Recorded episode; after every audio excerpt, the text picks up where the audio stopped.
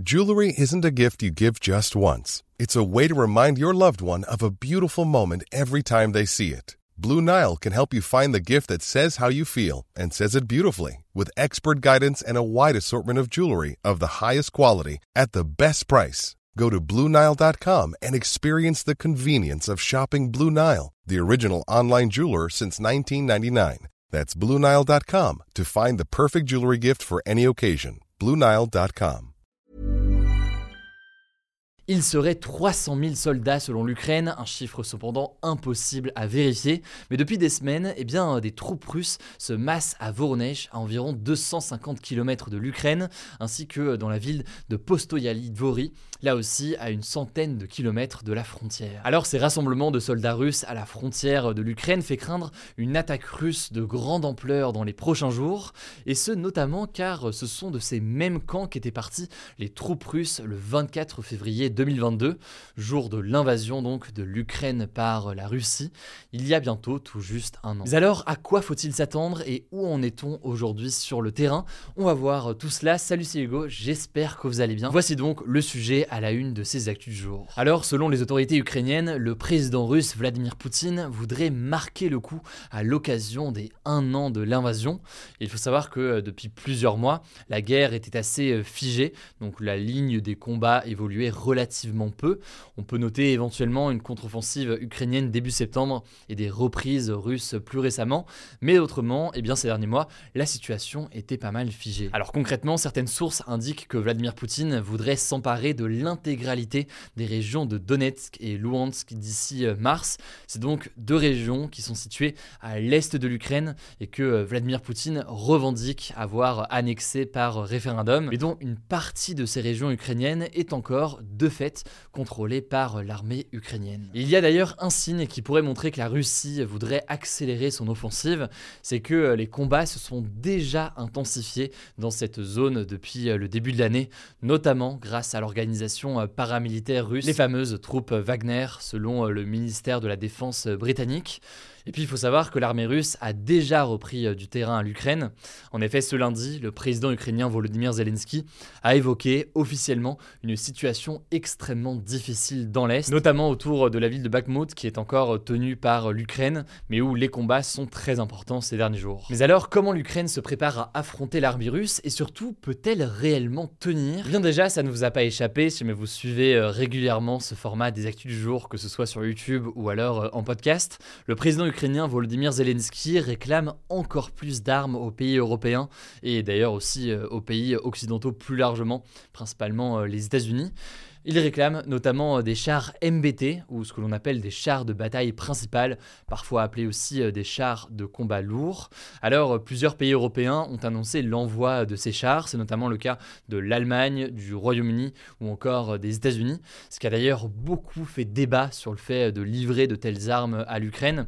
On a eu l'occasion d'en parler sur ce compte. Cela dit, l'enjeu maintenant, c'est de savoir si ces premiers chars vont arriver à temps sur le champ de bataille pour faire face à une potentielle offensive de la Russie. Autrement dit donc, est-ce qu'ils pourront réellement être là avant euh, l'offensive russe? Là-dessus, je rentre pas dans les détails, mais l'Allemagne a annoncé que 15 premiers chars devraient arriver euh, de manière certaine fin mars, mais beaucoup d'autres pays restent flous autrement sur les dates de livraison de ces chars euh, aujourd'hui. Et le truc, c'est que tous les experts s'accordent à dire que eh bien, 15 ou même 30 ou 50 chars, eh bien, c'est probablement assez peu pour avoir un réel impact et faire face à l'offensive de la Russie. Vous l'avez compris, l'enjeu est donc de savoir déjà si la Russie va mener une offensive importante, mais aussi eh bien, si ces chars seront euh, suffisants. Là aussi, eh bien, tout cela fait euh, débat. Les Occidentaux ne sont pas certains de vouloir en livrer euh, plus que ça. On verra donc ce qu'il en est. Par ailleurs, il faut bien noter que, au-delà de la question de nouvelles armes, il y a aussi la question des munitions. L'Ukraine craint d'en manquer et donc ça fait aussi partie des discussions avec les pays occidentaux en ce moment. On verra là aussi euh, ce qu'il en est. En tout cas, aujourd'hui, l'Ukraine peut beaucoup compter sur l'aide américaine qui a encore annoncé euh, mercredi de nouvelles livraisons euh, d'obus. Ce qui amène d'ailleurs une nouvelle fois la question de la dépendance très importante de l'Ukraine vis-à-vis de ses armes américaines ou encore européennes. Parce que clairement, vous l'aurez compris, aujourd'hui, l'Ukraine repose beaucoup sur les armes occidentales. Enfin, dernier élément qu'on peut noter dans la situation actuelle, c'est la question des avions de combat et du combat aérien. En effet, en plus des milliers de soldats russes dont je vous parlais à l'instant, eh bien la Russie rassemblerait aussi en ce moment à la frontière ukrainienne de nombreux avions et de nombreux hélicoptères de combat. L'information vient euh, d'informateurs occidentaux qui ont été cités cette semaine par euh, le média britannique The Financial Times et ils expliquent que la Russie voudrait vraisemblablement aujourd'hui se tourner davantage vers des combats aériens, des combats aériens qui seraient donc importants et une nouvelle stratégie alors que les combats euh, au sol peuvent être très usants. Et cela dit, pour nuancer tout cela et nuancer notamment cette question de date symbolique à l'occasion des 1 an et d'une offensive russe à l'occasion des 1 an, eh bien certains estiment notamment les Américains, que cette contre-offensive pourrait arriver plus tard, notamment le temps que la Russie forme justement ces soldats qui sont actuellement euh, présents à la frontière. Dernier élément qu'on peut noter du côté des services de renseignement norvégiens qui ont été euh, cités par le journal espagnol El País, eh bien ces services de renseignement norvégiens affirment que la Russie mise aussi sur des forces de dissuasion nucléaire pour empêcher donc les Occidentaux de trop intervenir dans le conflit. Vladimir Poutine aurait par exemple déployé des navires et des sous-marins capables de lancer des armes nucléaires dans l'océan Arctique, ce qui serait du jamais vu depuis euh, la guerre froide. Bref, tout ça pour dire que un an après euh, l'invasion de grande ampleur en Ukraine, eh bien, il se pourrait que la guerre entre dans une nouvelle phase dans les prochaines semaines. Cela dit, il faut rester extrêmement prudent puisqu'on est dans une période de guerre et quand on est en période de guerre, il y a aussi évidemment une guerre en matière de communication et d'information. Il faut prendre par exemple forcément avec beaucoup de pincettes les chiffres qui sont avancés par le gouvernement euh, ukrainien. On reste donc très vigilant et on verra ce qu'il en est euh, dans les prochains jours. En tout cas, je vous mets des liens directement en description pour euh, en savoir plus. N'hésitez pas à vous abonner à ce format des actus du jour pour ne pas louper les actualités euh, suivantes et pour nous soutenir.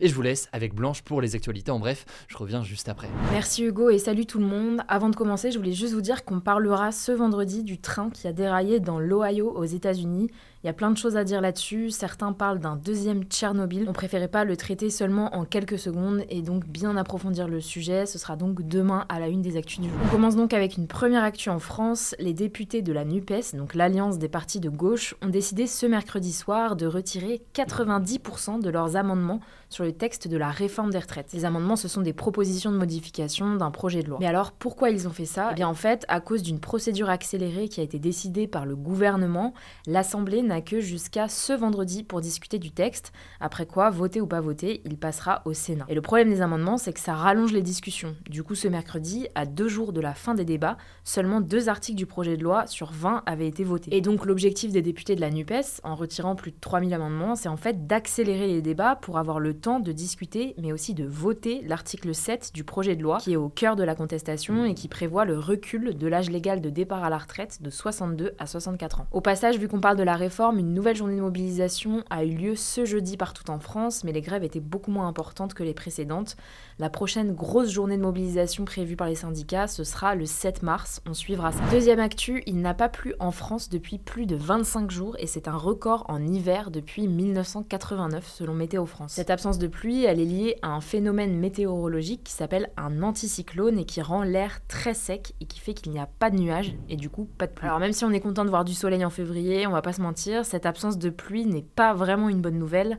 En effet, ça empêche les nappes phréatiques, qui sont nos principales réserves d'eau douce, de se recharger et ça provoque une sécheresse qui favorise les incendies cet hiver et pour l'été prochain. Troisième actu, on a du nouveau sur l'enquête lancée par le ministère des Sports sur la Fédération française de football, puisque les conclusions finales sont sorties ce mercredi et elles invitent le président de la fédération, Noël Legrette, à démissionner. Selon le rapport, les dérives du comportement de Noël Legrette, qui dirige donc la FFF depuis 2011, sont, je cite, incompatible avec l'exercice de ses fonctions. Alors, il y a plusieurs choses qui lui sont reprochées, notamment ses prises de position publiques jugées déplacées, son comportement inapproprié vis-à-vis des femmes placées sous son autorité, mais aussi sa consommation excessive d'alcool qui accentue selon le rapport ses propos parfois déplacés et injurieux. Alors la ministre des Sports Amélie Oudéa Castera a déclaré après la publication du rapport qu'elle souhaitait que Noël Legrette démissionne. De son côté, l'avocate de Noël Legrette a déclaré qu'il ne prendrait pas de décision sous la pression de la ministre. En tout cas, une séance extraordinaire du comité exécutif de la FFF va avoir lieu le 28 février pour tirer des conclusions de cette enquête et décider du sort de Noël Legrette. Les 14 membres de ce comité sont les seuls qui ont le pouvoir de le faire quitter son poste. Quatrième actu, en Espagne, les députés ont voté définitivement ce jeudi une loi qui crée un congé menstruel, ce qui veut dire que les personnes qui souffrent de règles douloureuses pourront demander un arrêt maladie signé par leur médecin traitant sans durée limitée. Et ce sera donc l'État qui financera ce congé. C'est marquant car c'est une première en Europe et selon le gouvernement espagnol de gauche, ça permet de briser un tabou Des lois similaires existent déjà au Japon, en Indonésie ou encore en Zambie. Alors cette mesure a été majoritairement saluée mais aussi critiquée.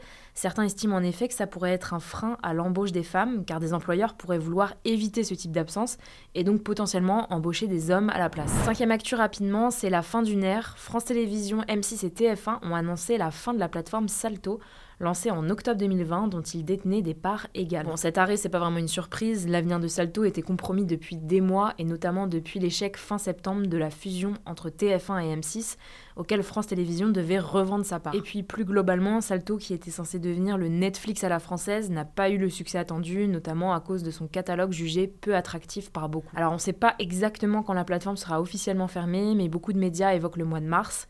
Et concernant les abonnés qui payent à l'année, pour l'instant on ne sait pas s'ils vont être remboursés la plateforme n'a pas encore communiqué là-dessus. Enfin, dernière actu tech, on a appris ce jeudi par le média américain Bloomberg que l'entreprise Apple prépare un casque de réalité virtuelle qui sera présenté en juin. Bon, je vous préviens, ce sera pas donné, le casque devrait coûter environ 3000 euros et Apple espère le commercialiser dès la fin de l'année 2023. En tout cas, beaucoup d'experts se demandent comment Apple compte convaincre les clients d'acheter ce produit de luxe alors que Facebook, qui a lancé un produit similaire beaucoup moins cher, Oculus, peine à convaincre. En fait, selon Bloomberg, le casque d'Apple pourrait être encore plus sophistiqué. Il serait possible par exemple de naviguer juste avec les yeux et les mains sans manette en fixant un point avec les yeux et en faisant des pincements de doigts. Ce sera possible grâce à des caméras disposées un peu partout sur le casque. Voilà, c'est la fin de ce résumé de l'actualité du jour. Évidemment, pensez à vous abonner pour ne pas rater le suivant, quelle que soit d'ailleurs l'application que vous utilisez euh, pour m'écouter. Rendez-vous aussi sur YouTube ou encore sur Instagram pour d'autres contenus d'actualité exclusifs. Vous le savez, le nom des comptes, c'est Hugo Décrypte. Écoutez, je crois que j'ai tout dit. Prenez soin de vous et on se dit à très vite. Hey, it's Danny Pellegrino from Everything Iconic. Ready to upgrade your style game without blowing your budget? Check out Quince. They've got all the good stuff shirts and polos, activewear, and fine leather goods, all at 50 to 80% less than other high end brands. And the best part? They're all about safe, ethical, and responsible manufacturing. Get that luxury vibe without the luxury price tag. Hit up quince.com slash upgrade for free shipping and 365 day returns on your next order. That's quince.com slash upgrade.